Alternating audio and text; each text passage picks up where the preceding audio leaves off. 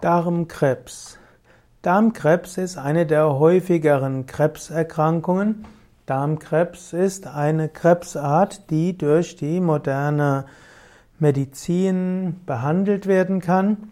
Darmkrebs ist aber weiterhin eine der Haupttodesursachen in westlichen Gesellschaften.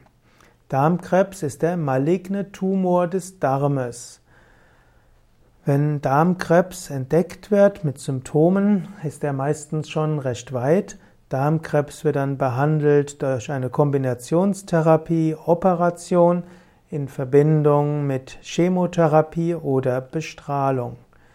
Es gibt die Möglichkeit der Früherkennung eben durch eine Darmspiegelung. Bei der Darmspiegelung kann man zum Beispiel Vorstufen der des Darmkrebses entdecken, eben Polypen, kann diese abtragen und dann können diese sich nicht in Darmkrebs entwickeln.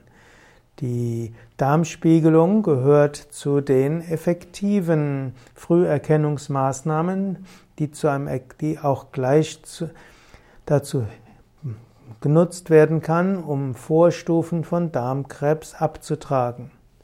Darmkrebs äh, hängt auch mit der Ernährung zusammen. Je weniger tierische Produkte man zu sich nimmt, umso unwahrscheinlicher ist Darmkrebs. Wer eine gesunde Vollwerternährung hat mit Gemüse, Salate, Obst, Hülsenfrüchte und Getreide, wer auf tierische Produkte verzichtet, wer auch auf übermäßigen Zuckerkonsum verzichtet, hat eine Menge getan, um Darmkrebs vorzubeugen.